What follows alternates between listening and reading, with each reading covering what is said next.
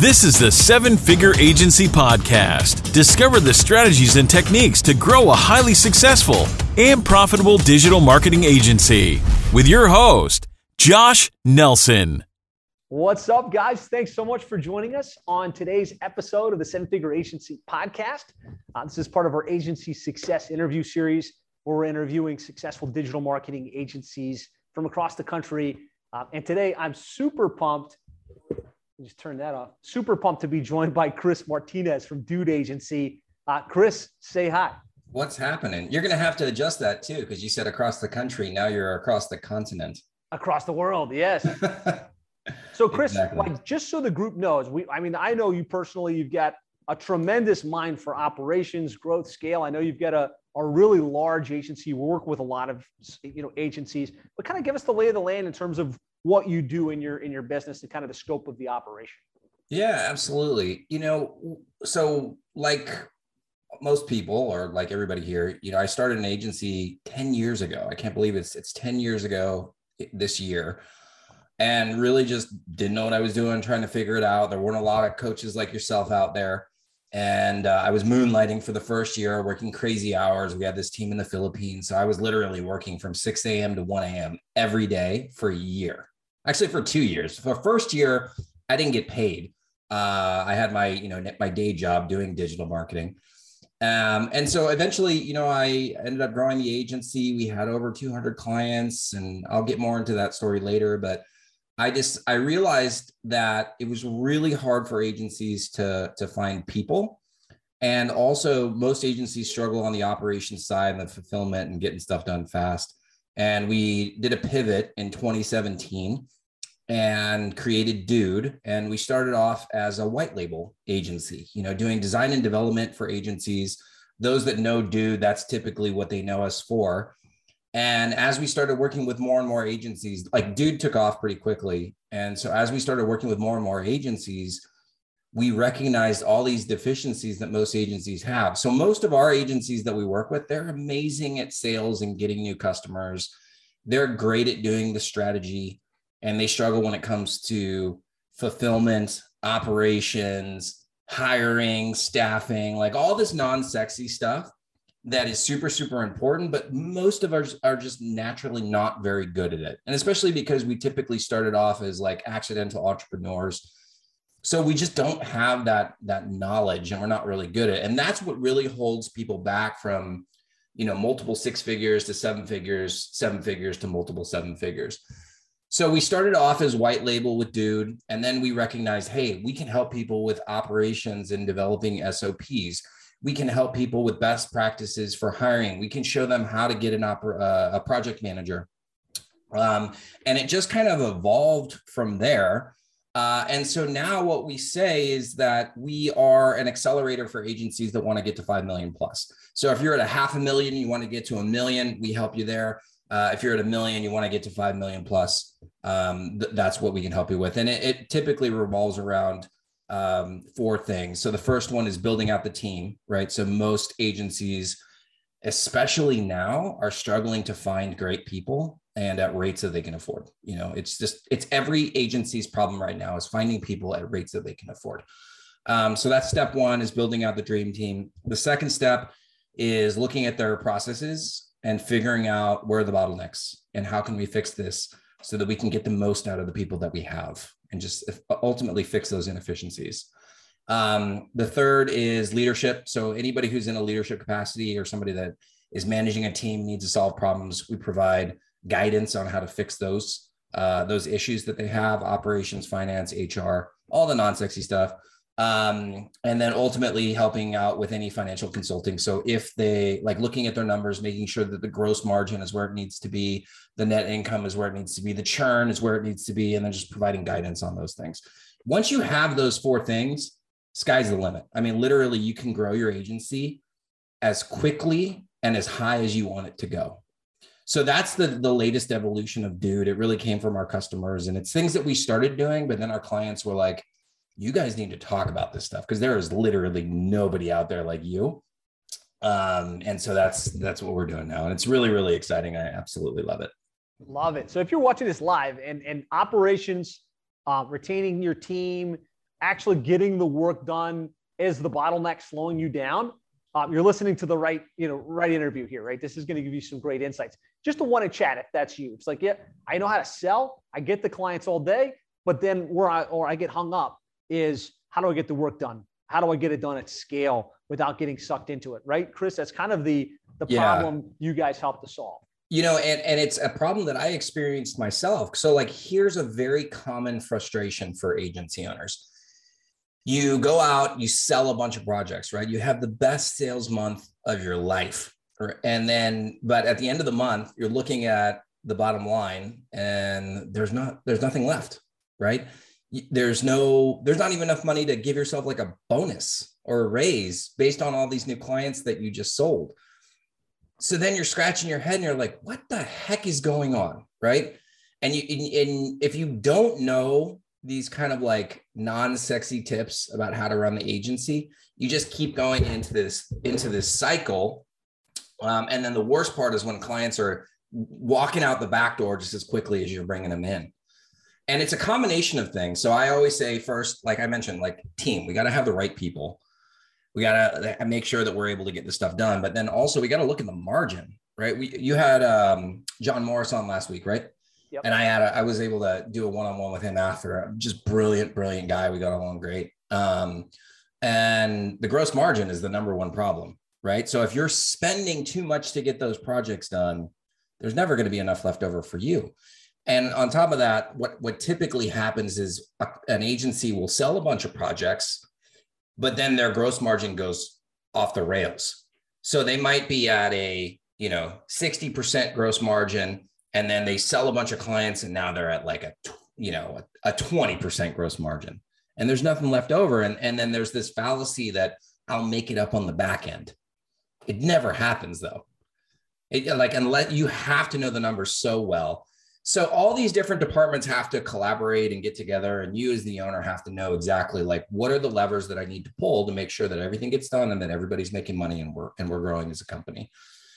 So I'm sure the group wants to, if you can share some benchmarks with the group, like with the agencies that you work with, like what do you find to be that appropriate gross margin, appropriate net margin target? Can you speak to some of those benchmarks? Yeah, absolutely. And anybody who's listening, if you have any specific questions, I'm more than happy to share. Like, let me preface this by saying, like, I did not go to Harvard Business School. I studied sociology in college. Like, I love analyzing numbers. I love solving problems, but I'm terrible at gathering the numbers. I'm fortunate enough that I married a CFO, so she helps me on that side of it. Smart man. But also I got some great guidance from Russ Perry, who runs Design Pickle, if you guys know Design Pickle. And he gave me some of the margins that he looks in. That was like the biggest eye-opener for me. So in terms of gross margin, the way that we classify gross margin is really, what is gross margin? Just going to explain that. Gross margin is essentially what is the percentage that is left over, percentage of revenue that's left over after you pay out all your production labor. So if you, and I like to break it out by project or by client. So we run a subscription-based business. I know most of you guys have monthly recurring revenue. And so we do like an unlimited model. That's our most popular product. So what we do is, let's say that we have, just for simple math, let's say we have $100,000 worth of revenue, and $40,000 of that goes to production labor, right? So our gross margin, this is a very simple version, would be 60%, right? Does that make sense to everybody? Hopefully those numbers are easy to understand, okay? If I was spending $50,000 on labor, then my gross margin would be 50%. So what we do though, is we break it down per client. So we go very, very granularly. So we say our overall gross margin is this, but let's look at it per client. And it was because we do time tracking, we're able to run reports that say for this client that's paying us $3,000, we, only had to spend, $1,000 on labor, right? This one was $1,500. This one was $1,800. This one, we lost money. So then we can analyze and we can figure out what do we got to do so that not just the overall gross margin looks good, but that every single client that we're working with, then it makes financial sense for us to be able to work with them. And if we're not, in a position where it's a good financial decision to work with them, what needs to happen so that they are a good client for us. That's one thing that I don't think many people do. So we run reports like every single month, and we're looking at it for every single client. I know how much I make off of every single client. It's not easy. Like I said, I married a CFO, so she handles most of this for me. Yeah. Great investment if that's something that you're looking at doing, by the way, especially if she listens to this episode. But yeah, so that's one thing that we do. So like definitely understanding their gross margin is very, very important. I want to see my agencies. John said 50%. I typically want to see our agencies at around 70% gross margin, which means that if you sell a project for $10,000, I want that to be completely done. Everybody, project management, copywriting, design, development, everybody who touches that project, $3,000 or less. That's where I want to see that number. So the first thing you got to do is you got to look at those numbers. So if you're not running those reports, get with your bookkeeper, your CFO, or your accountant and start collecting that data. If you're not time tracking, definitely start doing that. And then here's the biggest one is that if you are the owner and you are still doing production labor, you have to track your time. It's like the least fun thing that you could possibly do, but it's so eye-opening because you're going to recognize that it's totally jacking up your gross margin. Yeah, because it looks like you get all this profit because you're personally clicking buttons and doing work, and you're not accounting for the amount that it would cost to pay someone to do that. Absolutely. And then the other big thing that I feel like people miss, and you can categorize, like this is the thing that I've learned with accounting. It's an art and not necessarily just a science. But I like to include my credit card processing fees in my cost of goods. So credit card processing fees, most of us are doing, Stripe or something. 2.5 automatically. Right. Yeah, there. It's like I think with Stripe it's like 2.9 plus 10 cents. When you start doing hundreds of thousands of dollars a month in revenue, that adds up. I mean, we're talking about easily somebody's salary and definitely a very nice bonus for me and my wife or a vacation for us. So you want to track those numbers as a part of your cost of goods, in my opinion. 100%. So guys, quick, important thing here. Like look at the screen. Give me a got it if you're following. Look at how much you're making and how much is going to the fulfillment. If that amount like of your labor, your time invested in clients is greater than 50%, that's a major red flag, right? It's going to be hard for you to manage profitability. Ideally, you want it to be like in that 30 to 50% max, right? Chris, is kind of what you're saying? 100%. And then if you could take it a step, like that's step one, right? We got to look at that first. And then step two is let's look at it per client, per project to make sure that every single project is also fitting within that correct gross margin. Because sometimes you can have outliers that really skew the data. So let's say you have a couple clients and they're 15% cost of goods, which means they're 85% gross margin. And then the rest of the people are at 60%. Well, if you average those two things out, you're looking at about a 40% gross margin.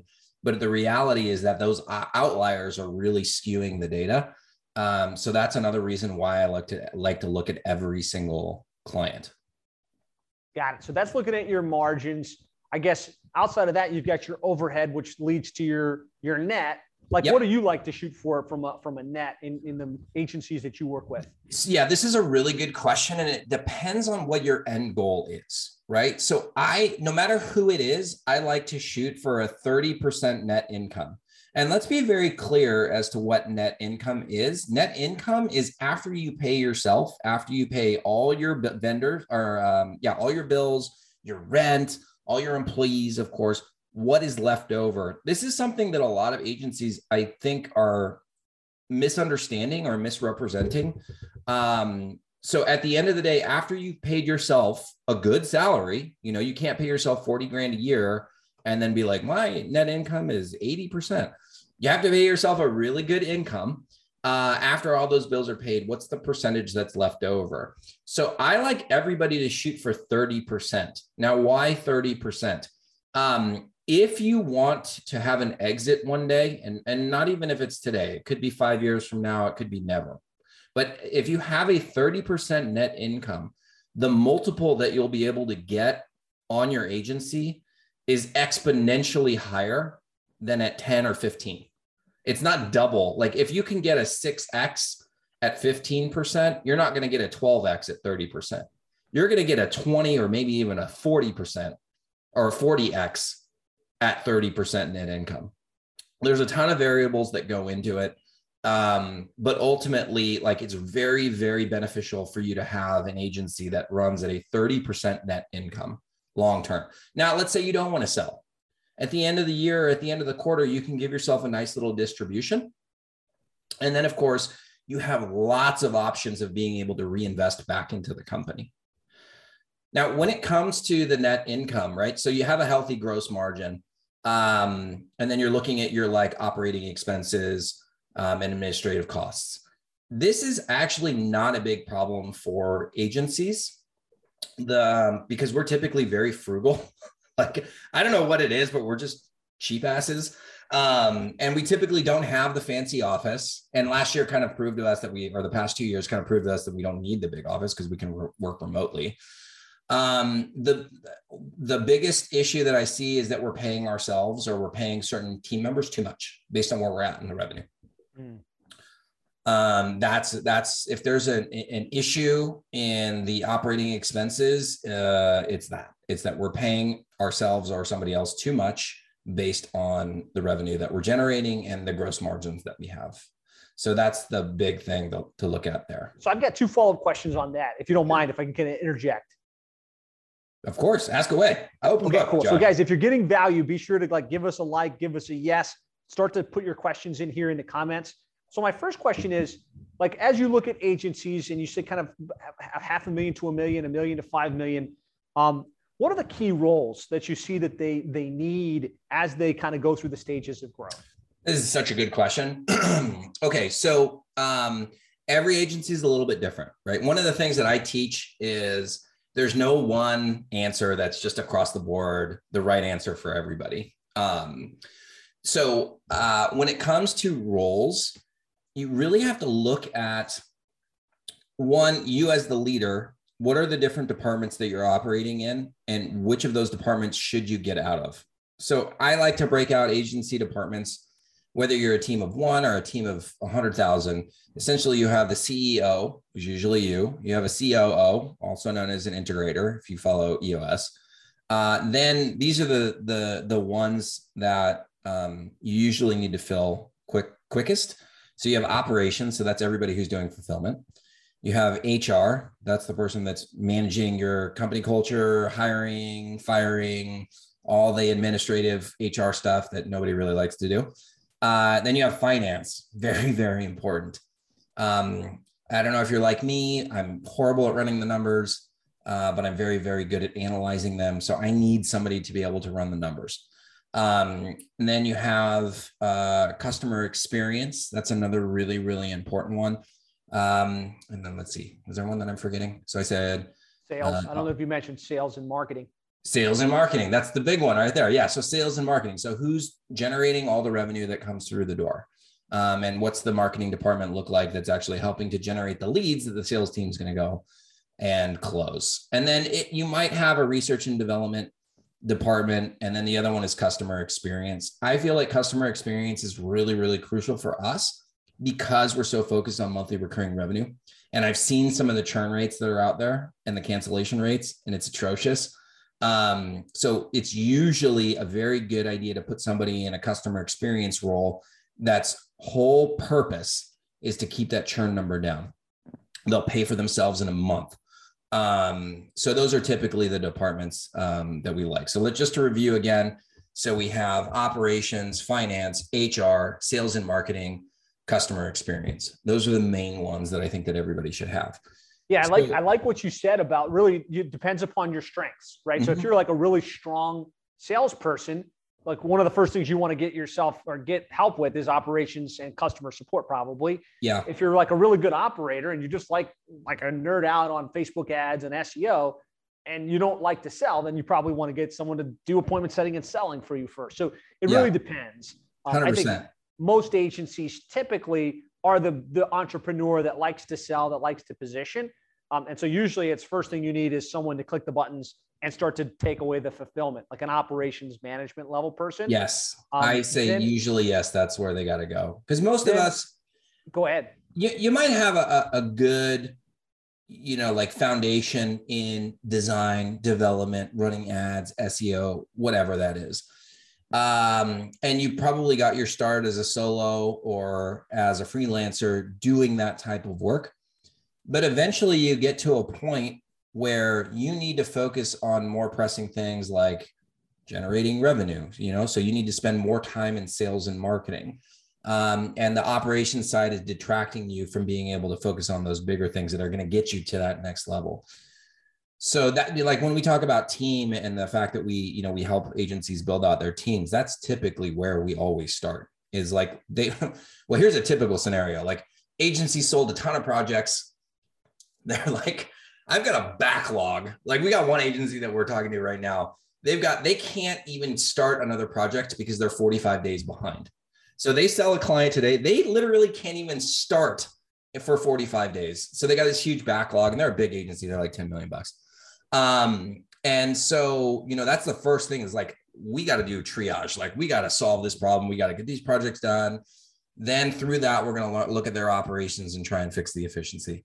But that's typically where things start is like, we have all these projects, we got to get them done. Let's just get these things banged out. And you as the owner need to take yourself out of there. So I'll give you one more tip, kind of like a hack, if you will, as to where you should do your next hire. So you take all those departments that we listed, CEO, COO, operations, finance, HR, sales and marketing, customer experience.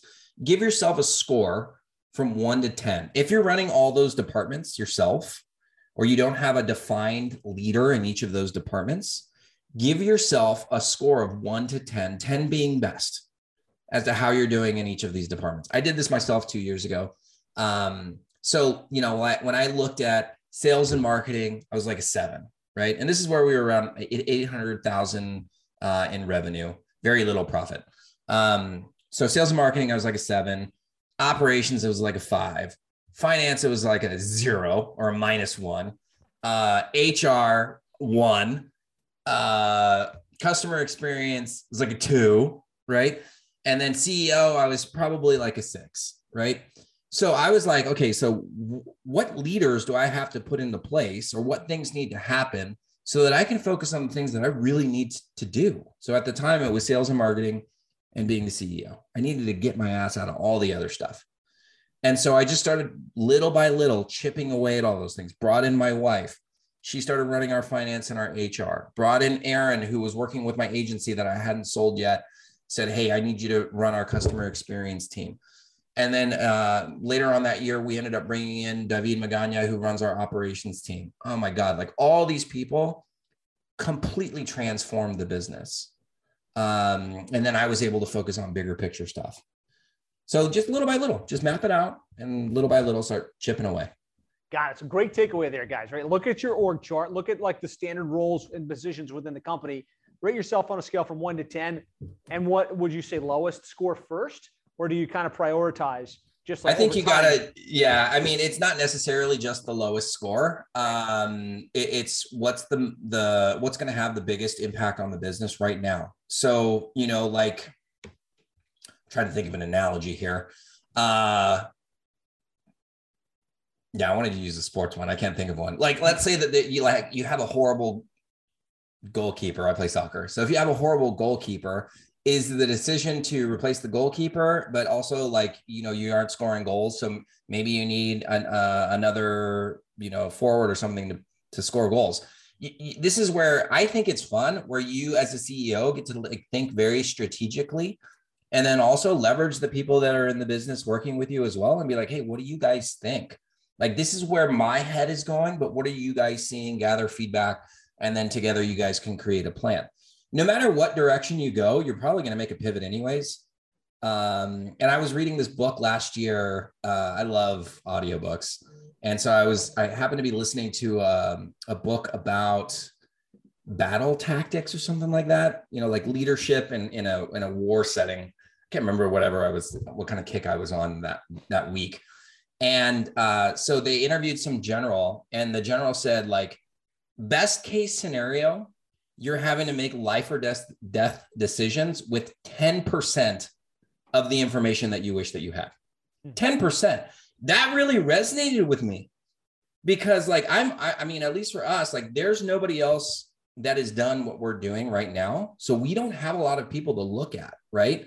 Most of us are like this, right? We have mentors, we have other people that are kind of similar to us, but for the most part, like we're all black swans. Like there's no precedent. So we're kind of having to try to figure it out on our own, and we can't just get stuck and do nothing. We have to make a decision. And so when I read that and I was like, well, these guys are literally making life or death decisions off of 10%. It gives me a little bit of comfort, right? And then we move forward and then we have to adjust. We just move very, very quickly. Yeah. Powerful, powerful insights, guys. And I think, you know, the two combinations here, like looking at as you grow and scale, what things you're going to remove yourself from, and the constraint of don't exceed 50% towards expense gives you a barometer most agencies don't pay attention to. Because usually we're just like, hey, I want to grow, I want to grow, I want to grow. I know we did this. It was like, hey, we need more salespeople. Hey, we need more operations managers. Hey, we need more SEO guys. And it was like spend, spend, spend, spend, spend. And you don't know, like, are we underspending? Are we overspending? Mm-hmm. Let that 30 to 50% gross margin be your barometer, right? Because once it's past 50, that's when it's like, hey, we can't spend more. We have to be more creative, right? We have to be more resourceful, right? Yep, absolutely. Yeah. So, you know, you look at the numbers and then you decide, okay, this is what I have to operate in. And then you just, I think that this is an evolution as a CEO. I don't consider myself to be an expert CEO. I'm learning every single day, just like everybody else. But what I've recognized with other intelligent and successful CEOs is that their decision-making typically starts from looking at the numbers and looking at the data, not going off of just our gut. Now, the gut is important, but you also need to balance it by making logical decisions based off data, based off numbers. The better data you have, the better chances you're going to be able to make a good decision. So that's why I always say, like, it's so important to start gathering those numbers. Love it. All right. So a couple of follow-up questions here. Sure. So you know you need these roles as you grow and as you scale. Looking at your count, right? Your profitability, your gross margins. I know there's some debate about, you know, what falls into cost of goods sold versus overhead. And I would think, you know, your operations manager, your SEO guy, your pay-per-click guy, your web designer, all kind of fall into the cost of goods sold. Mm-hmm. Curious if you agree, and maybe like the account manager while they serve the clients, your HR, your finance, like, do you carve that out or do you just put all of that kind of as your cost of goods sold? Account managers, typically I would put that under cost of goods sold because they're helping with retention. They're helping with making sure that deliverables are getting moved over to the client, that the clients are happy. So to me, they are in a fulfillment type of role. You know, salespeople, I don't put those under cost of goods sold. I know that Design Pickle, I believe they put them under cost of goods sold, at least the initial commissions. And affiliate commissions, they put that under cost of goods sold. So, but for me, I just like to simplify it. It's like, if you're touching a project and you're helping to keep that client, like because of deliverables, cost of goods sold, you know, I do have separate line items or separate category, like my my customer experience team, they fall underneath our operating expenses because they're not necessarily doing just deliverables. There's a whole lot of other things that they're doing behind the scenes that help the company run. So that's like a little tweak that I've made. You might be able to make the argument that my customer experience reps could fall under cost of goods sold, but that's just how I do it. Again, guys, like there's not any hard and fast one way to do everything, but what you need to do is learn these principles and then be able to apply the principles in a way that makes sense for your agency. Love it. All right, so we kind of like thinking about where these people fit. You mentioned something earlier, and it's like there's two trends right now. Like, first of all, you mentioned if you're overpaying people in the company, and that's massively impacting your margins. Yeah. Love to hear how you deal with that. And the other trend is, you know, your typical SEO person, your typical account manager in an agency, US based, you know, has a certain amount, right? If you hire them entry level, you know, they're going to still cost you like $50,000 to $60,000 a year. But the trend is, if you want someone experienced, you're going to pay a lot more. and retaining that talent, retaining that $60,000 person that you trained up, that you got ready.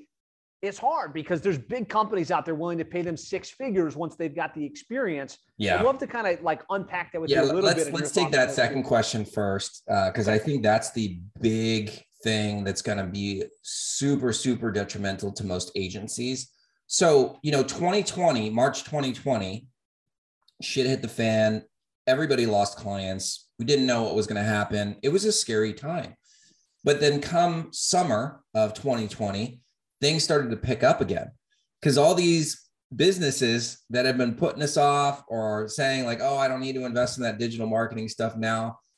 They were like, I don't have another option. Like, I need to be able to generate business online. And so then there was just like opening of the floodgates. All the agencies that were still standing after 3 months started to get busier and busier and busier, which is fantastic for our agency. The downside to that is that our team members, our staff that could actually do the work, now it's an employee's market.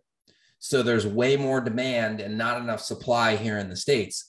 So all these bigger companies that need, like enterprises as well, that needed staff that knew how to do what we did, they just started throwing crazy money at these people, doubling their salaries, $50,000 signing bonuses. So every agency that's on this call or that's listening to this recording, it's January 25th right now. Just assume that all of your staff are getting recruited, and they're getting recruited with at least 30% increase in salary and signing bonuses. I'm seeing signing bonuses anywhere from $25,000 to $50,000 as a signing bonus, right? No joke. Yeah, no joke, right? This is what's happening, whether you like it or not. So you have to come up with a strategy, right? Because there's only so much that we can raise our rates. Hopefully everybody raised their rates in January, on January 1st. But ultimately there's a ceiling as to how high you can raise your rates in general, right? Maybe you want to double your prices. You probably can't 10X your prices. That's probably unrealistic. So you have to figure out, how do I balance the rate increase that I can do with the salary increase that I'm going to need to pay to retain my people? And ultimately, I think the strategy that most agency owners are looking at is, let's identify the team members that are US based, that are absolute A players that I do not want to lose. And you create a cushion or proactively give them a bonus or an increase to make sure that they stay with you. Now, even before you do that, we need to have a good company culture. Your people need to feel valued. They need to feel an emotional connection to the company and the clients. They need to see you as a good leader, somebody that needs to work, that they enjoy working for, and that they're passionate about the mission of the company. If you don't have those things already, people are going to leave just for the money, right? Because they're just in it for the paycheck. Right. But let's assume that your staff love the company, they love the mission. Somebody comes along and they say, hey, you're making $60,000 now. I'm going to give you $90,000 plus a $25,000 signing bonus, right? You need to have the budget available to be able to offer that either proactively or when that individual comes to you. Most of the time, that employee will turn down that other offer, and you don't necessarily have to match it. You could come close or create a tiered plan so that they could get to that $90,000 a year over time. If you have that connection, you can usually negotiate and figure out a way to get that person to stay. But you, as the agency owner, as the CEO, you have to have all these numbers already mapped out in your head so that you're not scrambling at the last minute. So good. I think, you know, advanced agencies, hearing this, like, this should resonate. Either you've experienced this or you will be experiencing it in the months ahead. Mm-hmm. Very good advice here. Very good, thought process around your key players are going to get recruited, and you need to have that backup plan, that backup strategy. I think what you said is important. You want to look at it from both angles. You want to look at it from, how can we pay them more, right? And it's increasing price, dipping into your profitability potentially at some level. And how do we create the culture, or like, what are the benefits you offer that big company wouldn't be able to? Maybe working from home, maybe flexible hours, maybe whatever, and like really create a package that gives them a reason to stay with you as opposed to taking that hop. Absolutely. I mean, we have a perfect example. We have employees that got offers from Google and they turned down Google to come work for us because they believe in the mission. That's awesome. So it's possible. Yeah. The second thing that you have to look at, though, if you are paying somebody more, what a lot of agencies are doing is they're backfilling other seats with people that are overseas that are just as capable. They are held to the exact same standard and they're able to produce the same amount, the same quality. They just happen to be less expensive. And it's not, we're not paying them less. And then, you know, they're living in a hole. Cost of living is much different across the world, right? So they are willing to have a fantastic standard of living for 40% of what, you know, it costs in the United States.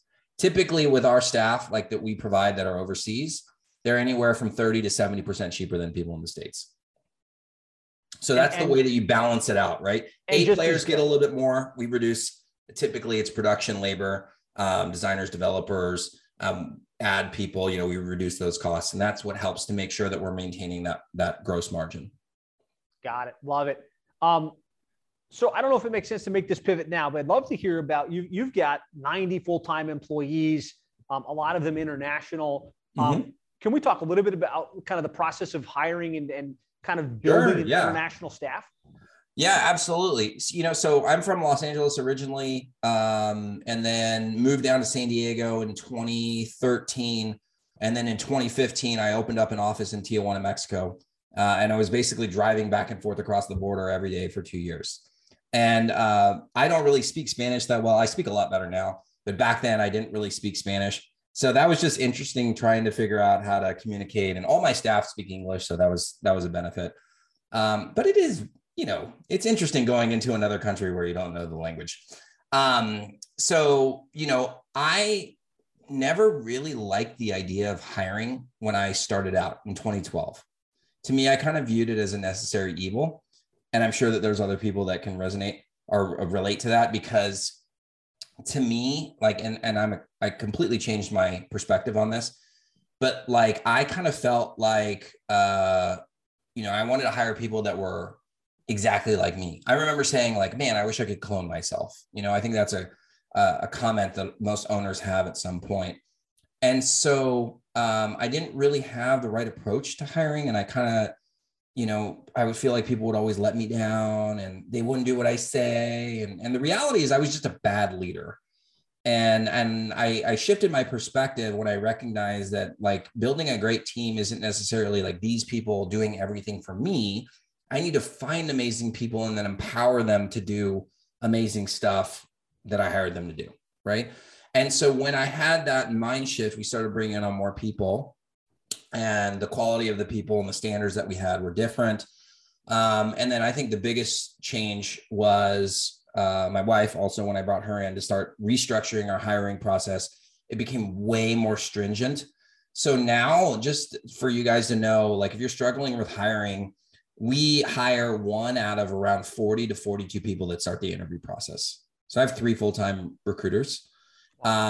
It's really hard to find good people. And the reason that they fail is not because they are lacking the technical skills. It's the soft skills, right? It's the values, it's the accountability, it's the work ethic. Like we have tests for all of this stuff. Our interview process is seven steps. And so we are actively trying to screen out people, and it's almost always because of the soft skills and the fact that they are lacking those soft skills. And that's the most important thing, because you can teach somebody to be a better developer. You can teach somebody to do a design a certain way, but if they don't care about the clients, if they don't care about hitting deadlines, if they're more focused on themselves than the outcomes that we're generating for our customers, you're never going to be able to teach them that. So that's the biggest thing when it comes to hiring, is really understanding that the soft skills are way more important than the technical skills. And then just having a process to be able to screen out the right people that fit your company culture. So it sounds like two quotes that kind of go with that are hire for attitude, train for aptitude, right? Yes. That sounds like exactly what you just said there. And hire slow, fire fast. Yeah. Right? Really do your due diligence. Make sure you've got the right people. You know what else really helps too? When I got out of the hiring process, we ended up getting much better people. And this is like, I think this is something you kind of learn the hard way because, you know, as owners, we're so emotionally invested in our company. And because of that, we're so emotionally invested in the people that we hire. And sometimes we overlook red flags because maybe this person reminds me of me in some way. So I'm like, oh man, this person is such a go-getter. They're so driven, da, da, da, da. Well, what I was overlooking, and I'm thinking of one person specifically, was that they're a selfish freaking prick. And that they're driven by their own ability to try and make themselves wealthy, and they don't give a shit about the team, right? So like, it's really, really helpful to have other people that are actually running the hiring process because they aren't going to see these people with your biased lenses, and they'll be able to evaluate these candidates more objectively than you. It's just the way that it is. I'm sure there are some unicorn owners that are out there that can truly be totally objective and hire great talent. But I have found more often than not, that agency owners that are involved in the hiring process are really just getting in their own way. Yeah, I tend to agree, right? I mean, we do want to try and attract someone just like ourselves. We think that's the right fit, but to do the job that needs done, usually it's somebody you need that's going to be high follow through, high fact find, very disciplined, completely unlike you, right? Yeah, we want the opposite of us. Yeah. You know, you truly want somebody who's going to fix your weaknesses. You don't want somebody who's going to be the mirror of you because then they're actually just duplicating your weaknesses. 100%. So let's talk a little bit about talent pools, right? I mean, you think about US-based, international. You've got, you know, international could be anywhere. It could be, like you said, Mexico, could be Philippines, could be, you know, Pakistan, South America, you know, Eastern Europe, I know is very popular as well. You've chosen to build based in the Mexico market. I would love to hear kind of what your thought process behind that is and kind of what you're finding in that market. So I think that, well, I mean, you can go to Netflix right now and just type in Mexico in the search bar. There's not a lot of positive shows that come out about Mexico. The news in general is not very positive about Mexico. My grandfather is from Mexico, so I kind of had this desire. My dad also wanted to do something in Mexico. He passed away in 2007, but I remember him saying that he always wanted to go down to Mexico and try and do something for the people or start a business or something like that. So I had this kind of like instinct to try and find talent in Mexico. And it turned out it was absolutely fantastic. I consider it like the hidden gem for finding talent. Now, here's what I've learned over time is there's already a lot of Fortune 500 companies that have offices in Mexico because they recognize that there's a lot of talent down here. They just don't talk about it because they'll just get flambéed in the media, especially with the last presidency. Like if they're found out to be outsourcing high-paying jobs or American jobs to Mexico, they'll just get destroyed. So, you know, there's a lot of bigger companies that are already down here and they've been down here for years, but the smaller businesses, you know, agencies like us, it's untapped resources. And so the things that we look for everybody that we hire, no matter where they are, is that they have to speak English, read, write English, and they have to work our time zone, you know, obviously technical ability, everything like that. The time zone thing is so unbelievably important. When I started my agency, I had a team in the Philippines, right? And I bought into this myth of people being able to work while you sleep. That's possible, but it's not totally realistic. I was still working until 1 o'clock in the morning, you know, at least once a week. And the issue is that like here in North America, in the United States, game time is 8 a.m. to 5 p.m. So we're going to do all our interactions with our clients. We're going to be working on projects. Most of your team is working normal US hours. And so if you have a separate team that's trying to like figure out what happened during the day, and then they, you know, they're just like on their own time, what ends up happening is that something is going to get misunderstood. And then when your US based team wakes up, they're like, well, this isn't correct. And now that other team's asleep. So you can't wake them up. So you're just kind of stuck. And then meanwhile, you have a client that is expecting a deliverable that we made a promise to on the deadline. right? So now you have an unhappy client, right? So that's the challenge with the time zone thing. So I don't really care where you're located at, but they must work US hours. Now, Mexico is North America time zone. Automatically, that's easy, right? We've solved one of the biggest problems with working with overseas teams. But there's also a cultural element too. So we still have a couple people in the Philippines. They're fantastic people. They work incredibly hard, but there are some cultural elements that are just different. And like, if we look at it from a design standpoint, I'm sure we've all gotten designs back from Asia and they just feel different. They just look different, right? It's just not the same. And then we got to go back and we got to get them redone, or maybe we got to send them to the in-house designer and then they got to try and squeak out these designs at the last minute. Mexico has more of a, I would say, Western element of the culture that they inherently get. So the designs, for example, they just come back and they're what we want, right? From a development standpoint, the communication styles are a lot more similar than us in, let's say, India. Fantastic people in India. We still have a couple people in India.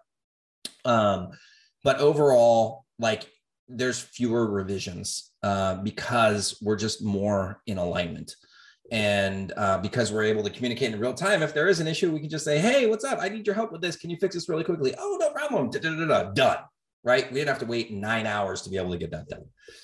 So we also have people in South America as well. I believe we have people in Bolivia, Brazil, and somewhere else. I can't remember. It's not Venezuela. It's very hard to send money to Venezuela, by the way. That's actually one of the biggest challenges with working with Mexico specifically. I'm fortunate because I also have a Mexican corporation. So we offer benefits, we offer bonus programs, we have retirement programs, all these amazing benefits that we use to attract and keep our people. If you don't have that, it's very hard to send money to Mexico because there's a lot of drug trafficking, like, laws that prevent you from being able to send money. So like if you're trying to send a couple $1,000 on your own through Wise, or you can't even use PayPal actually, because most Mexicans don't have PayPal. But if you're trying to use some of these money transferring services, not only is it expensive, you're going to get flagged and they're going to shut you down because they're like, this is weird. So, but yeah, overall Mexico in general, like just the staff is just so easy to integrate them into your team. You know, if you're in North America and you haven't tried it yet, highly recommend giving it a shot. So you can find talented people with design skills, with good, spoken English skills. 100%. Most of them, Mexicans love to go to the movies. They love going to the movies more than the United States, people in the United States do. And part of the reason it's so cheap to go to the movies here, like you can go to a VIP style where you have the recliner and the waiter and everything. It's like $7 a ticket. And so most of them learn English through TV, cinema, radio, or music, so and of course, like this country is obsessed with YouTube too. So they understand the culture, they understand how to communicate. Like obviously everybody that we hire speaks English. So again, it's like really, really easy to integrate them into your agency.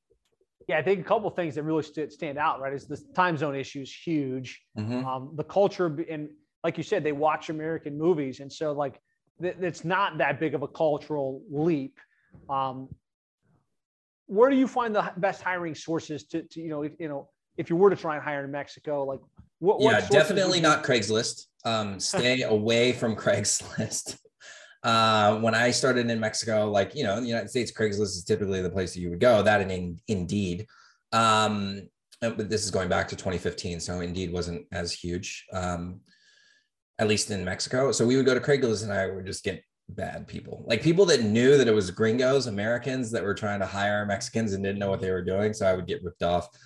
There are some websites, there's one in Mexico called Empleo Nuevo, that you have to have a Mexican company to be able to advertise. I think most of those types of sites, you have to have a Mexican tax ID number essentially to be able to advertise your jobs. Indeed, you can do that on your own. You can run the job posts. The job posts in general need to be a little bit different. So a lot of the times in the United States, if you're writing a job post, it's almost like a sales letter. I don't know if you do your ads, job ads like that, but that's how I used to run my job post ads in the States, is like It was very flowery language. You know, we're talking about all the great things that we do. The Mexicans will see that as a scam. So you really have to make it more like black and white. This is what it is. This is what you get. This is the pay range. Da, da, da, da. We have a really great recruiting video that we use that we created. So that's included in the job post. So that's one of the things that helps us to attract people down here. But if you don't have a Mexican company, Indeed is a great one. Now we use LinkedIn. We pay LinkedIn like over $35,000 a year to use their super fancy pants LinkedIn recruiting platform. So, you know, the people that we do our recruiting for, if you end up getting staff from us, then you can avoid having to pay LinkedIn $35,000.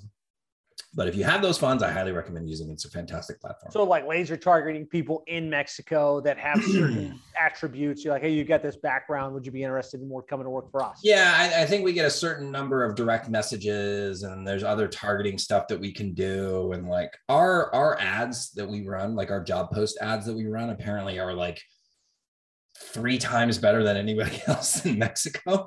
So we've gotten really good at doing the hiring down here, apparently. That's awesome. All right. So some great conversation around like, you know, how do you structure financials? What are the key roles you want to hire for? How are you going to deal with like kind of the fact that, you know, your team members can get recruited somewhere else and get paid a lot more, and kind of like the different international hiring markets, with Mexico being something most people aren't even thinking about as a great potential source. Like what other key insights would you like to share with the group, either about like how to plug in with you or about kind of growing and scaling an agency in general? Yeah, no, this is a great question. You know, like I started an agency, as I started out at the top of the hour, you know, I started an agency just like you guys. I was broker than broke when I started my agency. I actually had a failed business. My very first business I started in 2007, a few months after my dad died. And I started a print soccer magazine. I was 27 years old, thought I knew everything, didn't know shit, lost everything that I had. You know, I lost almost 200 grand. I was in massive debt. And then I taught myself how to do websites, and that turned into like a few years later, it turned into an agency, right? Accidental entrepreneur. And so I've made every single mistake that anybody can make, and probably more than most of you guys will make because you're smarter than me. But this business is freaking hard.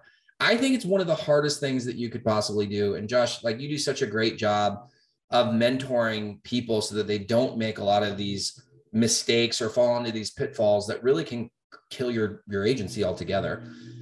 Like what I love doing is sharing with other agency people the non-sexy stuff that makes a huge difference in the business. Things like the margin, things like hiring and staffing. Right? How do we find the people that we need? Most of us are not wired to be able to see the little, like the minutia that can end up making a huge difference. You know, we're really good at that high level stuff, creating the vision, selling to the clients. Like those are the things that we're really, really typically good at. And those other little details, nobody really teaches that stuff. And so we're trying to just constantly spinning our wheels, throwing darts blindly at this dartboard. So I love to show agency owners, like, these are the things that have really helped me. And this is what I think can help you as well.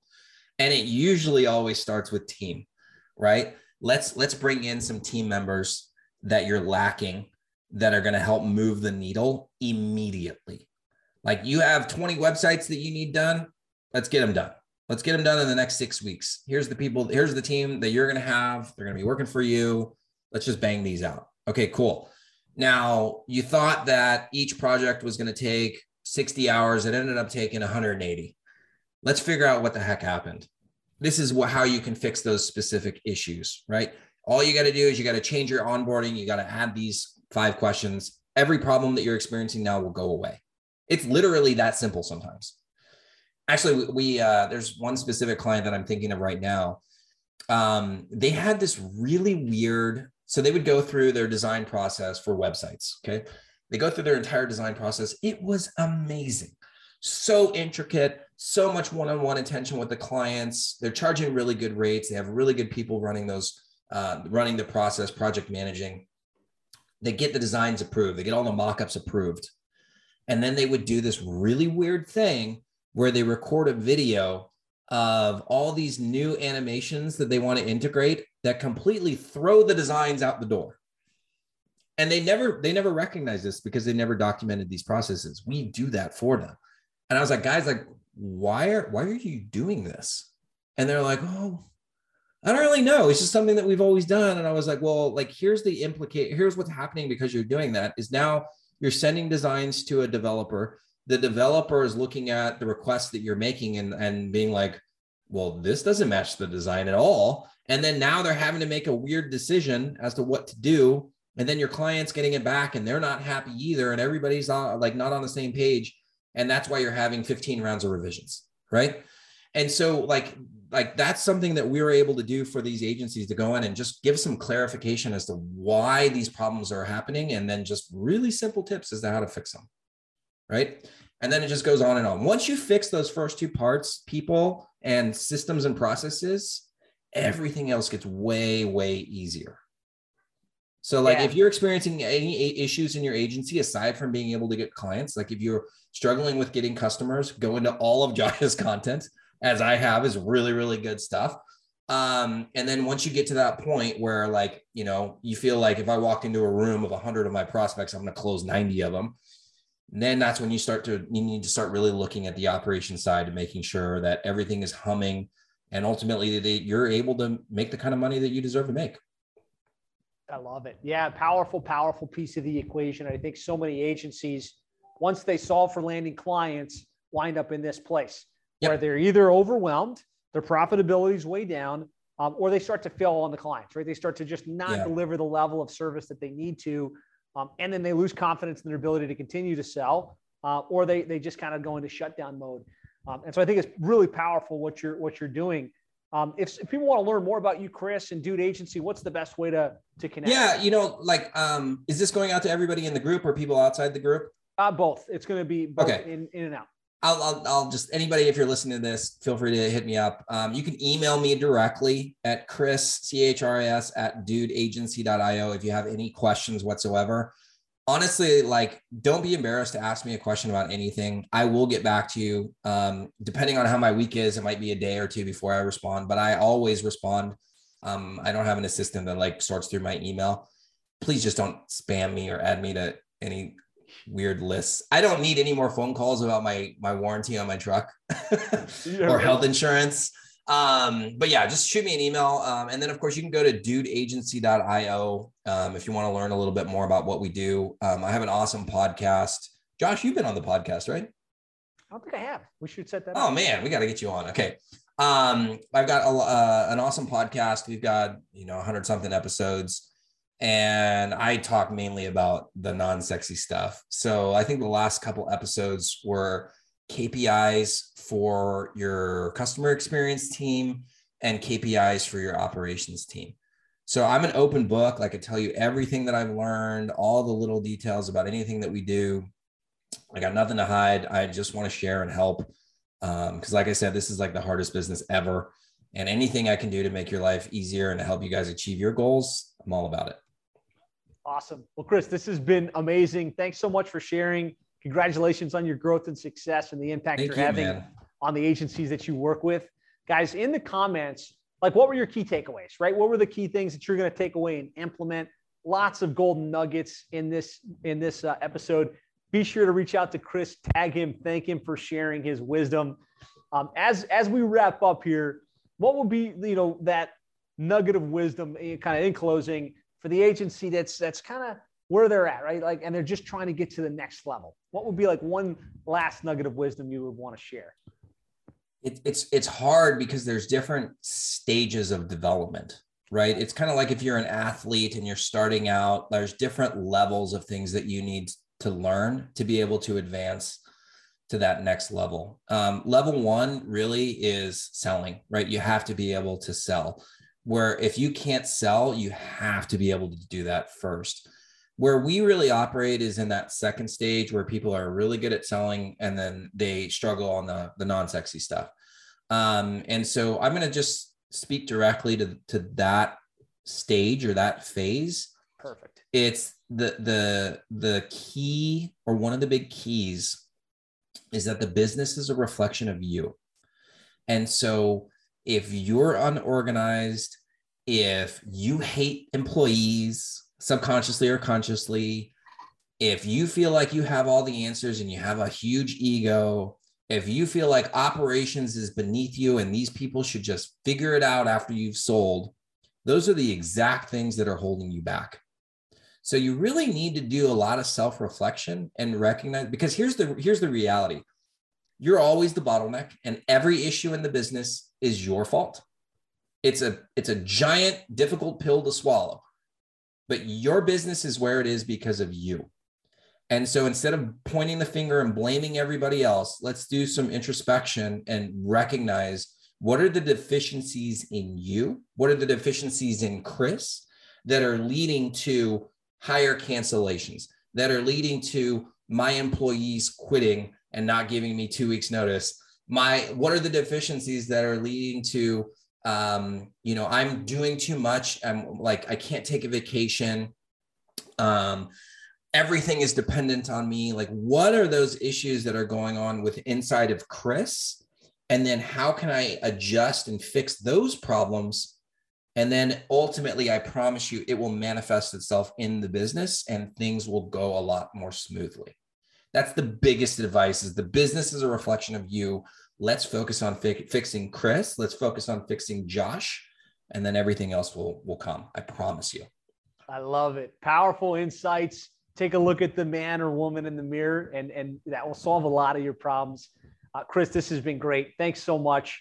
Again, go to dudeagency.io or reach out to Chris on Facebook, or you can send an email to Chris. I'm going to drop my email in the chat. I just happen to pull it up on the Facebooks. So if anybody wants to email me directly, just chris@dudeagency.io.